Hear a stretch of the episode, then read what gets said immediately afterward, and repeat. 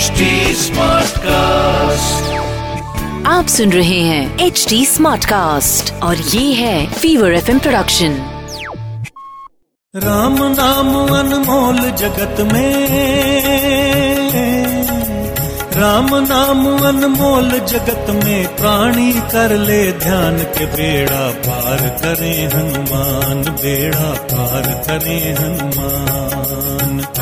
करे हनुमान, बेड़ा पार करे हनुमान, पार करे हनुमान, बेड़ा पार करे हनुमान।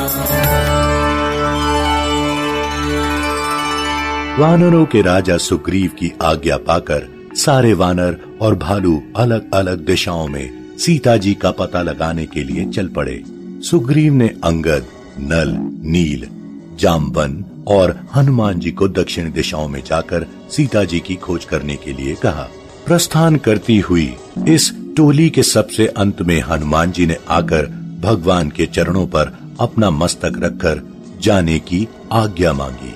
भगवान ने प्रेम से गदगद होकर उनको उठाकर अपने हृदय लगा लिया।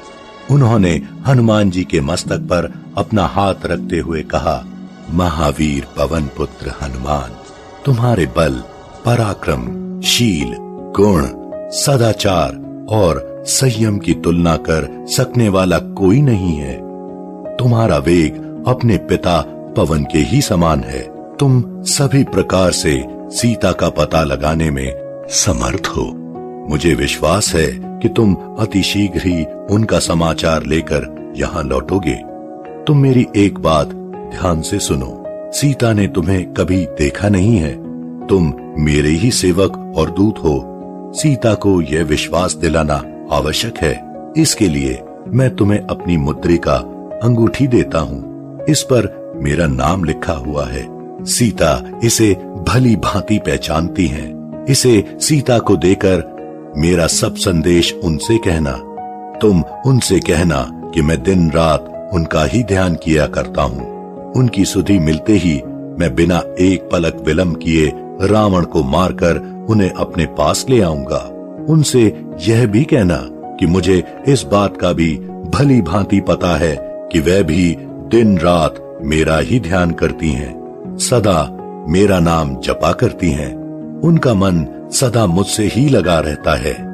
मेरे वियोग से उन्हें जो अपार कष्ट है उसे भी मैं भली भांति जानता हूँ। लेकिन उन्हें इन बातों से जरा भी घबराना नहीं चाहिए। अब उनके कष्ट का समय बीत चुका है। अब शीघ्र ही उन्हें मेरे दर्शन प्राप्त होंगे। मेरे परम प्रिय हनुमान, इस प्रकार तुम सब तरह से सीता को सांत्वना देकर आश्वस्त करना। भगवान श्री रामचंद्र जी की ये बातें सुनकर हनुमान जी उनके प्रेम में मग्न होकर आँसू बहाने लगे।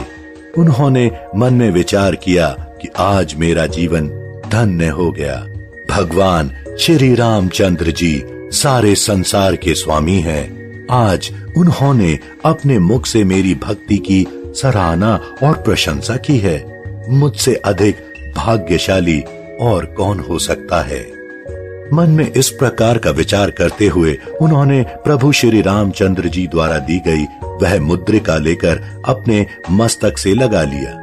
भगवान श्री रामचंद्र जी ने पुनः उन्हें हृदय से लगाते हुए कहा वायु पुत्र महावीर हनुमान, मैं तुम्हें आशीर्वाद देता हूँ कि तुम सभी प्रकार के विघ्न बाधाओं को पार करते हुए सीता का पता लगाकर शीघ्र ही मेरे पास लौटकर आओगे। सभी प्रकार से तुम्हारा कल्याण हो। भगवान श्री रामचंद्र जी का आशीर्वाद पाकर हनुमान जी अंगद नल नील और जामवन आदि को साथ लेकर माता सीता की खोज करने के लिए दक्षिण दिशा की ओर चल पड़े आप सुन रहे हैं एच डी स्मार्ट कास्ट और ये था Fever F production H smart Smartcast.